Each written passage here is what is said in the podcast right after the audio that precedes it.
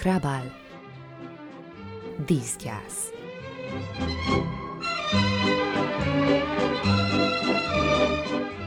A szétválasztott lakás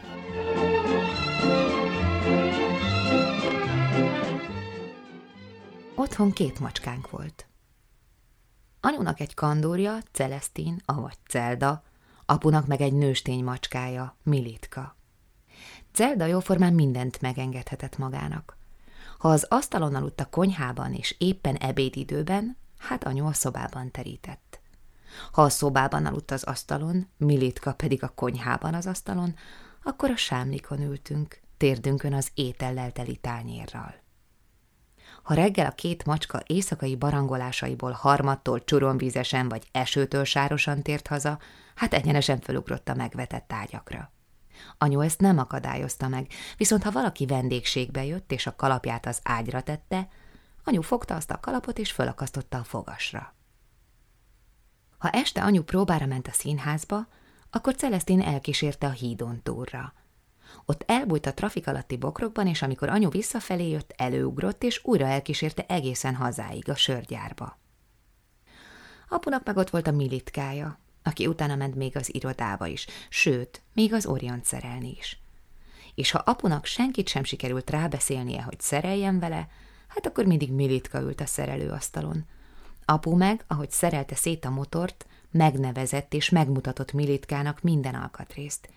És Militka lehunyta a szemét, és összerázta a fejében apu képét, mert szerelmes volt bele.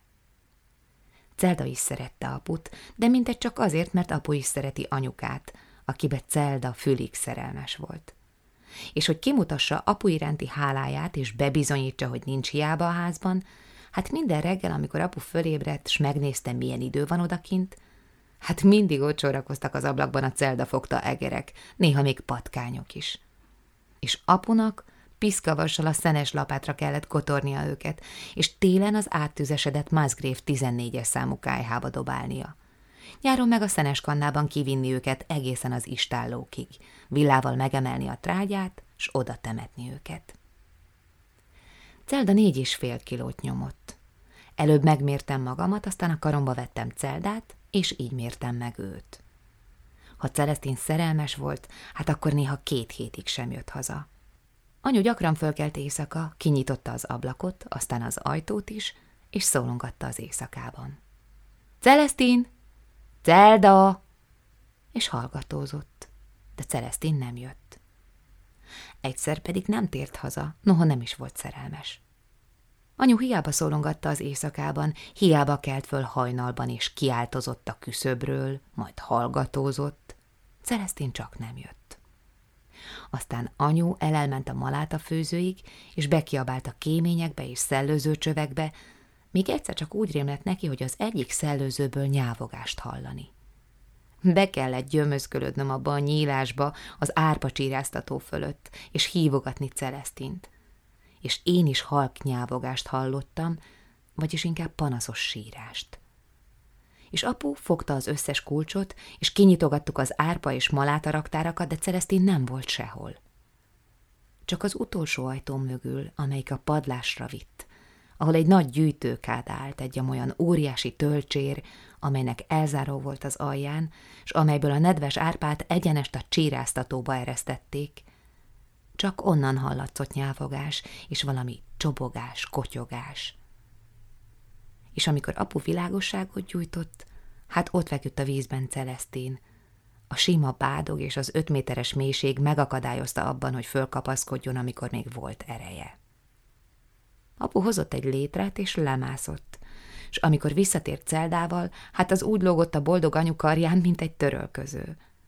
És anyu begyújtott, és betette a sütőbe a kandúrt, és aztán a borvíz csepegtetőjével tejet csöppentgetett a pofájába, és Celestin úgy feküdt a sütőben, mint egy törlőrongy, teljesen megnyomorodva attól a tizennégy napos bőjtől és kétségbeeséstől. Másnap már fölült, de még mindig tülöngélt. Harmadnap már egyedül lefegyelte a tejet, szüntelenül ívott, és annyit, hogy terpezben kellett állnia, olyan nagy volt a hasa. Ha csak egy kicsit is előrehajolt, hát kiömlött belőle a tej. Megmértem magamat vele együtt, és aztán csak magamat, és kiderült, hogy Celda két kilót vesztett a súlyából. Aztán örökösen csak a tükör előtt ült, és folyton csak anyut nézte, így méregette szüntelenül a szemével, és amikor anyu odament hozzá, behunyta a szemét, és adott anyunak egy puszit, pontosan a homloka közepére. Lassan újra visszanyerte a súlyát, de nem volt kedves sehová sem elmenni. Csak rettentő éjségtől gyötörve állandóan evett a tűzhely melletti tálkából. Állandóan tejet ivott, és valahányszor csak kilefetyelte az utolsó csöppet is, hát mindig elfelejtette, hogy most egy fél kilóval többet nyom, és amikor fel akart ugrani a komodra a tükörhöz, hát csak a feléig bírt felugrani, és leesett a földre. És, mint mindig, ha nem sikerült neki valami, hát hozzám futott, és finoman beleharapott a bokámba. Ha a kertben heverészett és ráesett egy alma, hát egyenesen hazarohant és beleharapott a bokámba, mert Celestin, bármi történt is vele, mindig azt hitte, hogy én tettem azt vele. Holott én csak egy kicsit elhúztam előle a széket, amikor föl akart rá ugrani. Én csak egy kicsit lelocsoltam, amikor a virágokat öntöztem. Én csak egy kicsit behajtottam az ablakot, amikor Celestin a levegőben úszva kirepült rajta a kertbe. Így élt velünk Militka és Celda, és ezek a mi macskáink végeredményben amolyan házi manókká és istenekké váltak, amelyek összekötöttek bennünket. Ha anyu valamit apu szemére akart vetni, akkor azt fennhangon Celdának mondta. Ha apu közölni akarta anyuval, hogy szereti, akkor azt fennhangon Militkának suttogta, hogy anyu meghallja. És ha mindkettőjüknek valami bajuk volt velem, hát akkor azt olyan hangosan mondták a macskájuknak, hogy én majd elsüllyedtem szégyenemben, és egészen szerencsétlen voltam. És ezt mindkét macska tudta. Tudták, hogy nélkülözhetetlenek a családban, és ezért jóformán negyedévenként elkövettek valamit és mindig éjszaka. Például egyszerre csak az ágy alól olyan rettenetes hang hallatszott, mint amikor az elnyűt vászon hasadozik. Aztán újra. De akkor már apu felült az ágyban, és anyu úgy szintén, csak én ébredtem föl a dologra mosolyogva, mert ez a hang nem rám tartozott, ez nem az én ügyem volt, mivel Militka apué, Celestin pedig anyué volt. No, és aztán a hálószobában olyan fertelmes bűz kezdett terjengeni, hogy kisvártatva kötként kigomolygott egészen hozzám a konyhába. Apu kiugrott az ágyból, mert az a szörnyű hang mindig onnan jött. Körülfolyta apu ágyát, hogy aztán ismét egybeolvadjon a mennyezetnél, ahonnan újra visszahullott, és elkeveredett azzal a bűzzel, amely szüntelenül bugyogott egy bizonyos helyről, apu ágya alól. Apu lámpát gyújtott, és rohant a konyhába, de Celestin és Militka már a tükör előtt ültek, és mély alvást színleltek. Apu sohasem nyomozta ki, hogy a két macska közül melyik csinálta azt az ágya alatt. Csak vette a vedret és néhány régi újságot, anyu világított neki, és tanácsokkal látta el, apu meg bemászott az ágya alá, és ilyenkor mindig ugyanúgy nyöszörgött és köpködött, és kiabált, hogy fúj, fúj, fúj és amikor egy kicsit magához tért, akkor bemártott egy nemzeti politikát a vízes vödörbe, és először is nagyjából összekotorta azt a macskafost. De mint mindig, a nemzeti politika elszakadt, és apu belegerebjézett az ujjaival a nedves macskapiszokba, és átkozódott és köpködött az ágy alatt. Néha megpróbált fölemelkedni, de mivel elfelejtette, hogy az ágy alatt van, beverte a fejét a deszkákba és a matracba, és így újra visszazuhant a padlóra. Úgy feküdt ott, mint egy teknőc a páncéljában, és össze kellett kotorni az újsággal azt a macskarondaságot. És csak ezután törölte fel a padlót rongyal, anyu világított neki és bátorította. Bizonygatta, hogy ez negyedévenként csak egyszer fordul elő, de az anyaság lényege a napi negyven pelenka. De apu csak rángatózott a dütölés undortól, kapálozott a csupasz talpával, amely kilógott az ágy alól. Amikor befejezte a takarítást az ágy alatt, hát megint olyan mulatságosan hátrálva kikászálódott alóla, és amikor kimászott, fölült, a kezét lelógatta a térdéről és lihegett, mellette ott állt a veder tele nemzeti politikával és a rongyból kifacsart trágyalével.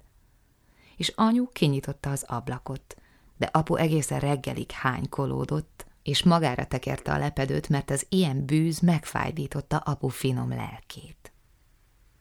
Feküdtem a konyhában az ágyon, alvást színleltem, de valójában mosolyogtam azon, amit láttam, és azt kívántam, hogy a macskák minden héten ismételjék meg ezt. Apu egész nap sápat volt, köpködött és fintorgott, és azt erősítgette minden alkalommal, hogy ez olyan bűz, mint amikor egy esperes szakad meg. Így állta ki apu évenként négyszer a macska szeretett próbáját. Militka évenként kétszer kölykezett, és mindig apu lábánál és éjszaka. Apu, amikor Militka hasasan folyton a nyomában volt, hát igyekezett elbújni előle, de Militka, mint csak az lenne a benyomása, hogy azok a kölykök aputól valók, csak követte kitartóan és szerelmesen nézett a szemébe. És apu kérlelte anyut, hogy vállalja magára azt a szülést, a nők jobban értenek az ilyesmihez, könnyebben elboldogulnak. De minden alkalommal, kétszer egy évben, éjszaka felhangzott apu szorongó nyöszörgése, a lábát ilyenkor fölhúzta az álláig, egész testével odalapult az ágydeszkához, és segítségért kiabált. Az Istenért az a rusnya nök belekölykezett az ágyamba! És anyu lámpát gyújtott, és csak ugyan, az ágy végében a lepedőn Militka feküdt nedves pácban, és egy teljesen nedves macskakölyök lógott a fenekénél. Militka megfordult, és elharapta a rózsaszínű kis zsinort, és anyu megfogta a macskakölyköt, és Militka nyalogatta, és közben kijött belőle a következő macskakölyök, és apu kinyújtotta a nyelvét, és azt mondta, be, és okádni kezdett. És így jött egyik kölyök a másik után. Úgy szálltak ki Militkából, mint egy autóbuszból. Militka pedig úgy nézett apura, mintha apu hozta volna ebbe a helyzetbe. Reggelre a kölykök már szárazak voltak.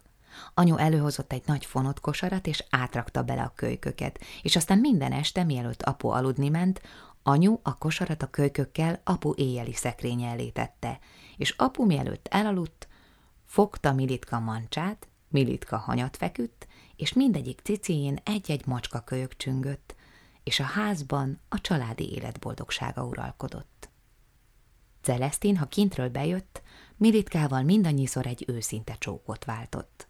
És apu rámosolygott anyura, és anyu viszonozta ezt a mosolyt. De nem Celestin volt a kölykök apja. Militka után egy elvadult kandúr mászkált, amelyet mi apukának hívtunk. Celestin az elbántúra járt udvarolni, még Pistben is látták. Egy szóval Militka után apuka járt, akitől még Celestin is félt. Ha apuka megérkezett, hát a sörgyár fölött megdördült az ég. Apuka legalább hat kilót nyomott. Olyan volt, mintha erdei mézből lenne az egész teste. Fekete szemében borostyán színű kis abroncsok voltak, a nyaka alatt pedig világos volt a szőre, mint a réti méz. A füle verekedésektől volt szakkos, és ha rám nézett, hát rögtön elkezdtem félni, hogy ha megtámadna, biztosan megharapna. De apuka egy kicsit szeretett engem, mivel a mi militkánkba volt szerelmes. Celestin mihelyt megérezte azt az idegen kandúrszagot, hát rögtön elfutott, mert egyszer összetalálkozott apukával a maláta főzőnél. Mindketten onnan jöttek, és a sarkon találkoztak. És apuka úgy összemarta Celestint, és olyan rettenetesen lepisilte, hogy anyu két napig mosdatta kölni vízben celdát, és még mindig úgy bűzlött, mintha az istálok mögött a trágyalébe esett volna. Az az apuka ilyen fecskendezéssel jelölte ki saját körzeteként a fél kertet – az ő körzetébe tartozott a bognárműhely és a cseresznyés, le egészen a folyóig. A fennmaradó részt viszont Celeszti jelölte meg a fecskendezéseivel. Egyszer a cseresznyefa ágai között ültem, csak úgy, zsíros kenyeret eszegettem, és heveréztem a fa koronájában. Militka hasa már tele volt macskakölykökkel, teljesen ki lehetett tapogatni ott őket, mint egy száraz elem részeit.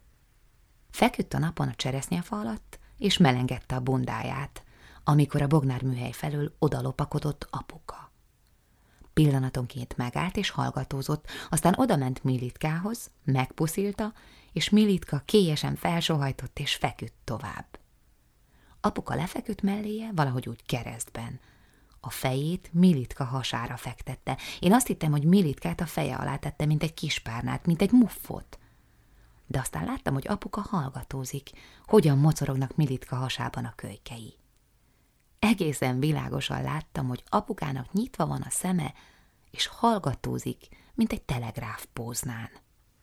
Aztán becsukta a szemét, és ő is kélyesen felsóhajtott.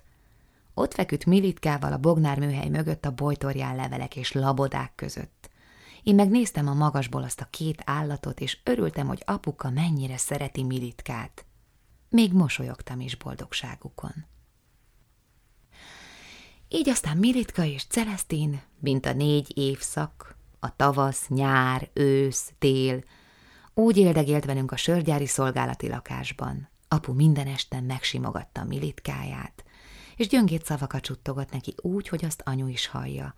Anyu viszont napjában egyszer, de mindig úgy, hogy azt apu is hallja, Celestinkét simogatta, és édes csacsiságokat csuttogott a fülébe, olyanokat, amilyeneket csak a nagyon szerelmes emberek mondanak egymásnak a filmekben vagy a regényekben.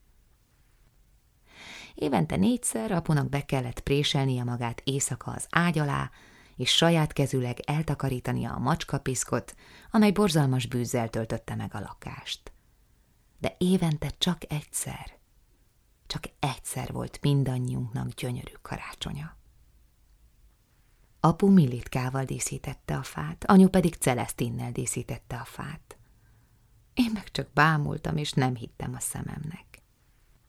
Minden díszt és minden cukorkát és minden gyertyát és minden csillagszórót, az összes angyalhajat és csillagot, sőt, még a színes üvegből készült csillogó csúcsot is a fa tetejébe, mindezt a macskákkal és a macskáknak rakták föl, akik értették ezt.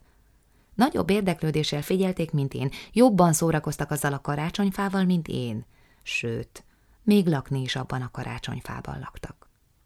Olykor, ha kölykök is voltak, mint idén, hát azok a kölykök sem győztek csodálkozni, hogy milyen gyönyörű dolog is az, amikor egy ilyen karácsonyfát díszítenek. És apu és anyu kezükben a karácsonyfa díszekkel mindegyiket megmutatták minden egyes macskakölyöknek. És amikor fölakasztották a díszeket, akkor mindegyik kölyköt fölemelték, hogy a mancsocskájával megcsilingeltethessen egy villogó csillagot, csokoládébáránykát, kis csizmát. Én meg ültem a megfordított széken, tenyeremmel megtámasztott fejem a támlán, és csak néztem, és mosolyogtam. Úgy éreztem, hogy én vagyok az apja a szüleimnek, hogy az, amit látok, kisgyermekek játszadozása. És amikor a fa elkészült, Celesztén összegömbölyödött a fenyőágak első emeletén, fölötte Militka kucorgott, és a macskakölykök a magasabb emeletekre másztak föl, a zöld tűkkel teli szurkált fenyőtörs ágacskáira. És anyu meggyújtotta a gyertyákat, aztán letérdepelt, a fa túlsó oldalán apu térdepelt, és a kis karácsonyfa két oldaláról azokon az ágakon át mindegyik a másikat nézte. Azok a macskák és kismacskák egyesítették őket. Azok a csöpp állatok az én anyukámból és apukámból kisgyerekeket csináltak. Én meg így közösítettnek éreztem magamat mert én már játszani sem tudtam. Hát, játszottak helyettem a szülők. Szentestén mielőtt a karácsonyi vacsorához ültünk, Celesztin halat evett, és egy kis szálka megakadt a torkán, és krákogni kezdett. És egyenesen hozzám rohant, és finoman a bokámba harapott. Kinyitottam neki az ajtót, hogy menjen ki hányni. Militka a karácsonyfa felső emeletén gömbörödött, három macska kölyök fölötte, mindegyik egy-egy emelettel följebb. A gyertyák égtek, a rádióban a csendesé, szentségesét játszották. Anyu a konyhában befejezte a halszeletek kisütését, és leoldotta a kötényét. Apu a karácsonyfát nézte, és mosolygott. Menj Celesztinért, vacsorázunk, mondta anyu. Kitártam az udvarra nyíló ajtót, Csillagok tündököltek a sörgyár fölött. És a behazott kerten át Celestin röpült és üvöltött. Nyomában az elvadult apoka kandur rohant. Mielőtt becsukattam volna az ajtót, előbb Celda röpült be, szorosan a nyomában apuka, aki a folyosón földöntötte Celdát, és borzalmasan lefecskendezte. És berontottak a konyhába, és apuka a mancsával újra leütötte Celestint, és újra lepisilte. Így hát Celda a szobában remélt menekvést, és rohant oda, de apuka röpült utána, és futás közben megjelölte az új körzetét, amelyiket kiterjesztett a folyosóra és a fél konyhára, és most, ahogy a szobán száguldott át, ketté választotta a szobánkat is dögletesen bűzölgő szagos vizének fröccsentéseivel. A rádióban a Heilige Nacht, Stille Nachtot játszották és énekelték, amikor Celestin fölszaladt a fára, de apuka oda is követte. így aztán ledöntötték a fát macska kölyköstül. Két kölyök rémületében a szekrény alá mászott, az a kölyök pedig, amelyik felmérte, hogy nem juthat már el sem a szekrény, sem a kanapé alá, hanyat vágta magát, s úgy tett, mintha megdöglött volna. Apu gyorsan kinyitotta az ablakot, és Celestin kiugrott rajta a karácsonyi estébe, a nyomában apukával. Csak piszkavasként ágaskodó farkuk szelte ketté a sötétséget és a karácsonyfa meggyújtotta a függönyöket, és amikor apu letépkedte azokat a fenségesen lángoló függönyöket, amelyekre anyu a tavaszt, a nyarat, az őszt és a telet jelképező angyalkákat horgolt, hát a karnis fejbe verte aput. De apu azért még összetaposta, anyu pedig leöntötte a függöny füstölgő és parázsló maradványait. És amikor újra fölállítottuk a fát, a macskakőkök felocsúttak, és újra befészkelték magukat a fenyőágak emeleteire, Militka pedig lefeküdt a fa alá, és kélyesen tovább sóhajtozott, és aludt. Lakásunk közepén kandúrszak terjengett, amelyel az elvadult kandúr megjelölte, és így kiegészítette, és lényegében egyesítette a maga kandúrjogának területét. Apu becsukta az ablakot, és újra meggyújtotta a gyertyákat. Anyu behozta az asztalra a párolgó hallevest gombás noketlivel. Szegény Celesztin, mondta anyu.